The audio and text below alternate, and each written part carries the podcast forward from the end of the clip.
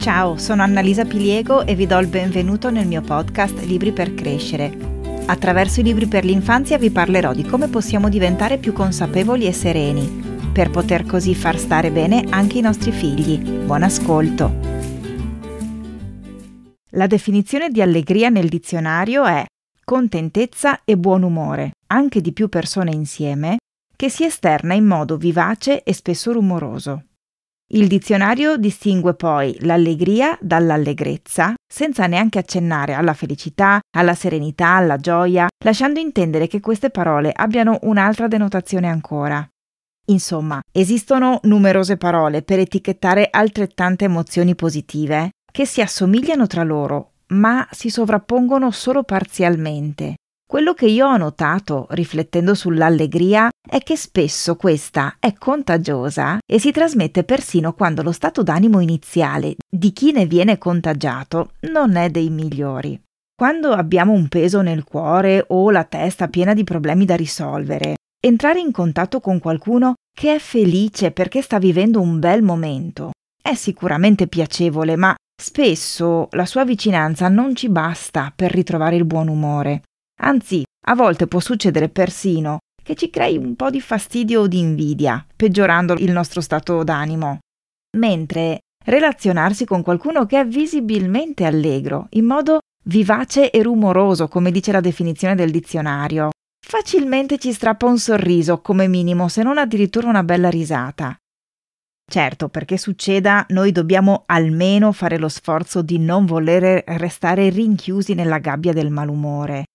Provo a spiegarmi usando la prima strofa di una canzone che Vasco cantava qualche anno fa e prima di lui Lucio Battisti.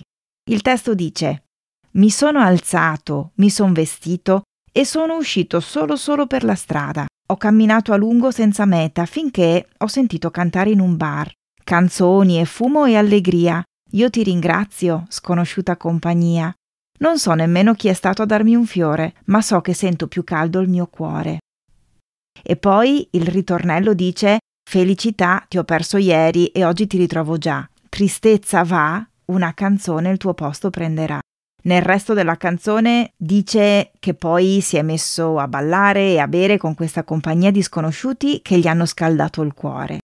Ecco, lui nomina la felicità, ma in realtà descrive un gruppo di persone allegre che si stanno divertendo insieme tra canzoni, balli e chiacchiere. Il risultato è che quella persona che aveva fatto lo sforzo di alzarsi dal letto e di uscire di casa nonostante la tristezza che la faceva sentire sola, è stata risucchiata da quel vortice di allegria, ritrovando il buon umore. Alla fine si ritrova con un fiore in mano e ringrazia senza sapere chi fossero quelle persone travolgenti. Al di là del significato letterale, per me, il fiore che ha ricevuto rappresenta il dono che gli è stato fatto e di cui lui è consapevole e grato. Una cosa simile, anche se decisamente meno improvvisata, è capitata a me quando, la prima settimana di novembre di quest'anno, sono andata in Marocco con un gruppo di persone che non conoscevo, tutte cariche di vitalità e decisamente piene di allegria. È stato un viaggio che in primavera avevo deciso di fare per la volontà di uscire dalla mia zona di comfort, per il bisogno di mettermi in discussione e di trovare un contatto più profondo con me stessa. Avevo anche dei pesi nel cuore e volevo riuscire a guardare la situazione da una prospettiva nuova. Non a caso ho scelto questo tipo di viaggio, otto giorni con dei perfetti sconosciuti che parlano una lingua diversa dalla mia, in un paese in cui non ero mai stata prima e di cui non conoscevo niente. È stato un viaggio speciale che mi ha arricchito e alleggerito come mai mi sarei aspettata. Il silenzio penetrante del deserto con le sue dune sinuose e le stelle più luminose che abbia mai visto, insieme all'allegria contagiosa del gruppo che da subito si è dimostrato affiatato e accogliente, sono stati come una medicina per me e hanno cambiato la mia prospettiva a mano a mano che capivo che ognuno dei componenti del gruppo aveva qualche mostro con cui combattere, storie difficili da lasciarsi alle spalle o abitudini di vita fortemente disfunzionali da portare alla luce e da affrontare. Ma nonostante questo, tutti loro erano spontaneamente sorridenti, calorosi e divertenti. In una parola, allegri. Un altro esempio di allegria contagiosa, capace di spazzare via la tristezza. Ci viene dalla storia di Olivia, la piccola rana protagonista del libro che si intitola Addio tristezza, viva l'allegria, scritto da Anna Serna in collaborazione con la psicologa Henar Inigo ed edito da La Rana Volante. Proprio in un momento di totale allegria e spensieratezza, la rana Olivia riceve una brutta notizia che la rattrista per giorni e non ha più voglia né di giocare con gli amici, né di mangiare le frittelle della mamma, né di godersi in nessun modo le vacanze estive appena iniziate. I suoi migliori amici le stanno vicino e le raccontano che anche loro, nonostante sembrino sempre felici, hanno vissuto momenti di tristezza intensa, ma hanno sempre trovato il modo per uscirne. Allora Olivia ritrova la voglia di reagire alla tristezza, intravede un lato positivo di quel particolare momento della sua vita e si lascia trasportare dall'entusiasmo dei suoi amici, ritrovando così l'allegria. È un dato di fatto che l'allegria regala risate e leggerezza, fa alzare il volume della voce e spesso induce a cantare e a ballare, richiamando l'attenzione di chi è nei paraggi. Quando sentite qualcuno ridere di gusto, che siate per la strada o in un locale o al parco, non vi viene spontaneo di girarvi in quella direzione e non vi ritrovate con il sorriso sul viso, prima ancora di aver visto da dove provenga quella risata. Se poi la risata riguarda un gruppo di persone anziché una sola, anche il sorriso di chi la sente è da subito più aperto, anche senza aver sentito cosa ha provocato la risata. All'interno di un gruppo è anche più facile vivere momenti di allegria scoppiettante perché le risate di uno o due persone del gruppo bastano ad influenzare e ad alimentare l'allegria degli altri che a loro volta ne terranno alti i livelli. Perché sorridere e divertirsi sono fattori che fanno stare bene?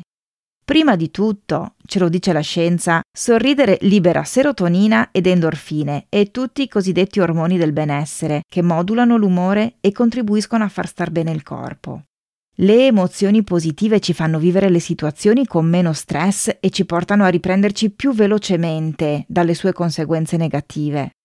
In secondo luogo, perché sorridere invia segnali non solo al nostro organismo, ma anche a chi ci sta intorno, creando un clima di serenità e fiducia a beneficio di tutti. È un dato di fatto che ci si relaziona più facilmente con qualcuno che ci parla sorridendo, in modo rilassato, piuttosto che con una persona dall'espressione seria e controllata. Inoltre, prendere la vita con umorismo aiuta ad affrontare molto meglio le sfide della quotidianità e a rimanere più recettivi a possibili soluzioni. Ricordo che l'anno scorso Tommaso, un mio paziente di cinque anni tendenzialmente provocatorio, si stava rifiutando di svolgere l'attività da me proposta durante la seduta di trattamento e non voleva saperne di stare seduto. Per manifestare il suo disappunto si è steso a pancia in giù, dimenandosi e occupando sia la sedia su cui era seduto che quella in fianco. Invece di alzare la voce o di alzarmi per condurlo a sedersi in modo composto, l'ho guardato divertita e gli ho detto: «Tommy, stai affondando il viso dove gli altri mettono il sedere». Lui si è bloccato per un attimo e lentamente si è rialzato con la faccia a metà tra il divertito e il disgustato. Ci siamo fatti una risata e per un po' sono riuscita ad avere la sua collaborazione. Purtroppo è abitudine comune vivere gli aspetti più seri della vita con una certa preoccupazione o serietà. Ci è stato insegnato così. Fa parte della nostra cultura, come se affrontare la vita con umorismo significasse un po' prendere in giro gli altri o sminuire le sofferenze prendendo tutto alla leggera. Invece dovremmo vedere la tendenza ad essere sempre allegri come la capacità di non farsi sopraffare dai pensieri negativi e di dare il giusto peso alle situazioni difficili. Per noi è inconcepibile fare festa il giorno del funerale di una persona cara. Ci chiediamo come facciano gli americani ogni volta che vediamo scene di film in cui si ritrovano tutti insieme a mangiare e a chiacchierare, anche se vestiti di nero, dopo aver chiuso la bara di un parente. E quante sono le culture in cui i cari trapassati vengono accompagnati con rituali che prevedono canti, colori, doni, insieme alle preghiere di accompagnamento. Mica sono contente queste persone quando seppelliscono un familiare. Eppure, nella loro tradizione è previsto che si dia uno slancio di positività alla situazione, di ottimismo verso le tappe successive. portare un po' di umorismo e di allegria nelle nostre vite non significa essere superficiali, significa piuttosto imparare a fare una battuta quando c'è tensione da stemperare, riuscire ad essere un po' autoironici, riuscire a ridere di gusto anche se abbiamo problemi da risolvere o pensieri scuri che ci rattristano.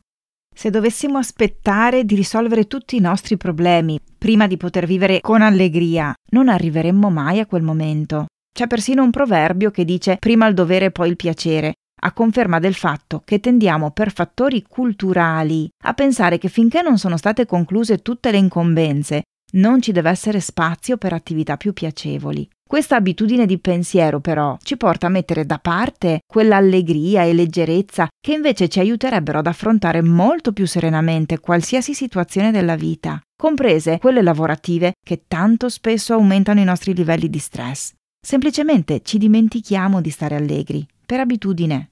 Come dicono Giovanotti e Morandi in un'altra canzone decisamente più recente di quella di prima, quanto è bella l'allegria, devo ricordarmelo, ho bisogno di allegria, non dimenticarmelo, mai stanchi, mai tristi, mai colpevoli.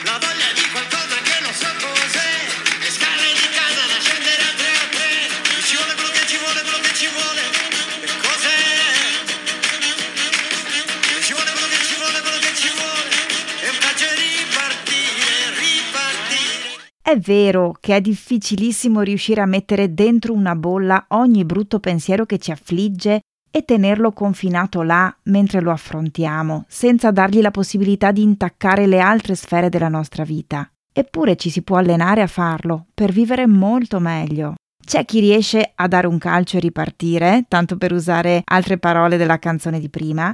Chi riesce così, dall'oggi al domani, a cambiare l'atteggiamento con cui affronta le situazioni che fino al giorno prima lo facevano sentire appesantito e insoddisfatto e ripartire con uno spirito nuovo, spinto dalla consapevolezza che le cose andranno avanti lo stesso, tanto vale viverle con positività. Ma per la maggior parte delle persone non è così facile. Può servire un po' di allenamento per fare spazio all'allegria e al buon umore nonostante tutto. Si può cominciare a fare piccole cose che ci facciano stare bene. Prima fra tutte, diventare consapevoli e grati di tutto ciò che c'è di positivo nella nostra vita, senza darlo per scontato. Invece di pensare, lo so, sono fortunata perché ho un lavoro, una casa, una bella famiglia, però ho questo e quest'altro problema che non so risolvere. Dovremmo invertire la prospettiva e pensare, il lavoro mi stanca, ho questo problema di salute, eccetera, eccetera, però ho un tetto sopra la testa, ho una famiglia unita, porto a casa uno stipendio, ho questa e quest'altra cosa che mi fanno stare bene, senza dare per scontate queste cose pensando che ci siano dovute. Tutto può cambiare da un momento all'altro, all'improvviso potrebbero venire meno, quindi finché abbiamo quello che ci fa stare bene, dobbiamo ringraziare e goderne. Per esempio, quando abbiamo paura per qualche situazione che dobbiamo affrontare, forziamoci di pensare che le cose possono andare meglio di quanto crediamo, concentriamoci sugli aspetti favorevoli, invece che su quelli che ci creano il timore del fallimento, pur rimanendo consapevoli dei limiti della situazione. Quando ci troviamo a vivere esperienze dolorose, non dobbiamo sopprimere la sofferenza, piangiamo pure, riconosciamo il nostro dolore in tutta la sua intensità ed esprimiamolo come ci pare, piangendo o isolandoci o trovando uno sfogo in attività estreme, purché non ci lasciamo scivolare nel vittimismo e nella depressione. A volte è difficile accettare la realtà così com'è, eppure è l'unica cosa da fare se non ne abbiamo il controllo. Se non dipende da noi, affannarci per cambiarla ci farà solo stare peggio. Altri due aspetti sono fondamentali per vivere meglio, ritrovando velocemente l'allegria, le persone di cui ci circondiamo e le cose che facciamo per noi stessi per stare bene. Riconoscere le persone con cui abbiamo più affinità e che ci fanno stare bene è fondamentale per sorridere, per sentirci a nostro agio, per sentirci nel posto giusto. Allo stesso modo, fare quello che ci piace nei limiti delle nostre possibilità significa prenderci cura di noi stessi, Mangiare bene, riposare a sufficienza e fare attività fisica sono cose che gli esperti consigliano a tutti di fare perché fanno bene al corpo e quindi all'umore, anche se a volte non rientrano esattamente tra le prime scelte delle coccole che vorremmo farci. Ognuno di noi sa quali sono le coccole più appaganti per se stesso. Tra le più diffuse c'è il contatto con la natura, che facilmente fa dire non ho tempo per andare a passeggiare nel bosco. Ok. In realtà bastano pochi minuti di giardinaggio, anche solo in terrazza, riempirsi gli occhi del verde delle foglie e dei colori dei fiori, prendersi cura delle proprie piantine togliendo i fiori appassiti e i trifogli che spuntano nei vasi, aiuta a rilassarsi. È stato dimostrato da numerosi studi. Bastano pochi minuti e, se fatta con amore, il giardinaggio è un'attività che può allontanare tutti gli altri pensieri finché la svolgiamo. Per qualcuno può essere più gratificante cucinare o ascoltare musica, cantare, ballare, disegnare, creare qualcosa dando sfogo alla fantasia. Sono quelle attività pratiche che ci fanno perdere il senso del tempo, che ci divertono oppure ci rilassano, ma di sicuro non ci annoiano, perché finché le svolgiamo siamo totalmente immersi nel momento presente e in quello che stiamo facendo, non in quello che è successo prima o che temiamo succederà dopo. Non importa cosa scegliamo di fare in quei pochi minuti al giorno, purché ci faccia stare bene e ci faccia tornare il sorriso. Davvero non vogliamo rinunciare a dieci quindici minuti di televisione alla sera per dedicarci a qualcosa che ci riporti l'allegria nella quotidianità? Spesso diamo per scontato che il sacrificio sia necessario per meritare un po' di benessere. Fare sacrifici a volte è utile e necessario, ma non sono i sacrifici in quanto tali che ci porteranno a sentirci appagati. Ci sentiremo contenti e soddisfatti solo non appena decideremo di sentirci così, orientando i nostri pensieri verso gli aspetti positivi della nostra vita o di quello che stiamo facendo nello specifico, sorridendo a noi stessi e agli altri. Alcuni autori sostengono che l'essere umano sia biologicamente predisposto a soffrire, perché nei secoli dei secoli, fin dall'era della pietra, il suo scopo primario è stato quello di sopravvivere e di portare avanti la propria specie. Eppure, i neonati iniziano a sorridere presto. Già a due mesi di vita circa, sostituiscono il sorriso riflesso con il sorriso che nasce in risposta a uno stimolo visivo o uditivo, come il viso o la voce di un genitore. Allora, saremo anche predisposti a soffrire, ma tra le emozioni primarie che ci appartengono fin dalla primissima infanzia c'è anche la gioia. I genitori hanno un ruolo importantissimo nel rispondere al sorriso del neonato, perché in ogni fase dello sviluppo di un bambino, fin da piccolissimo, rispondere al suo sorriso significa farlo sentire accolto dall'ambiente che lo circonda e quindi cominciare già ad infondergli autostima e fiducia nell'esprimere le proprie emozioni. A mano a mano che crescono poi, i bambini tendono ad esprimere la loro gioia senza filtri. Corrono, saltano, gridano, così come esprimono apertamente tutte le altre emozioni che poi sono le stesse provate da noi adulti. È fondamentale lasciare ai bambini la possibilità di esprimerle liberamente perché è il punto di partenza per imparare ad accettarle e a viverle serenamente, senza reprimerle o averne timore. Riconoscere e saper vivere le proprie emozioni è fondamentale per diventare forti, resilienti e consapevoli di noi stessi e degli altri, quindi per vivere in modo più equilibrato rispetto ai nostri stati d'animo e più empatici verso gli altri. Certo, a volte è necessario adattare le manifestazioni che i bambini danno delle loro emozioni all'ambiente e alla circostanza in cui si trovano, per evitare di mancare di rispetto a eventuali altre persone presenti. Ma ricordiamoci sempre che vivere le proprie emozioni rientra nel processo di sviluppo motorio, cognitivo e sociale del bambino, influenzando l'adulto che sarà. Quindi, ripeto, lasciamo che i bambini esprimano le loro emozioni, positive o negative che siano.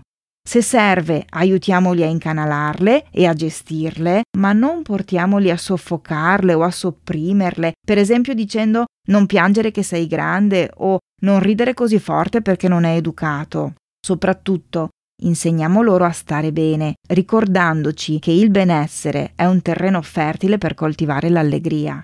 Prima di tutto, Diamo loro l'esempio, mostrando ai bambini che anche i genitori provano emozioni, spesso molto forti, ma non vengono schiacciati da quelle negative e fanno in modo di procurarsi emozioni positive, concedendosi del tempo che li fa stare bene e condividendo la loro sensazione di benessere. Inoltre è utile divertirsi insieme a loro, anche quando si è stanchi dopo il lavoro, si dovrebbe trovare la forza di giocare attivamente con i propri bambini, di ridere con loro, di fare cose piacevoli insieme a loro. Quotidianamente un adulto, genitore, insegnante, nonno o babysitter che sia, dovrebbe avere la lucidità e la prontezza di riconoscere le qualità positive del bambino e di fargliele notare, perché anche lui possa imparare a riconoscere il suo valore. Allo stesso tempo, l'adulto dovrebbe accompagnare il bambino ad affrontare le sue paure, i suoi limiti e le sue debolezze, per insegnargli ad accettarsi e a volersi bene. Un'altra cosa fondamentale per seminare il benessere e allegria nella sua vita è di aiutarlo a superare i momenti di tristezza, non evitando che li viva proteggendolo da tutto, ma insegnandogli ad affrontare il momento buio e la frustrazione del momento. Non dimentichiamo il valore delle piccole cose. Abituatelo a sentirsi fortunato per tutte le cose che ha e che vive ogni giorno, invece di darle per scontate e di volere di più.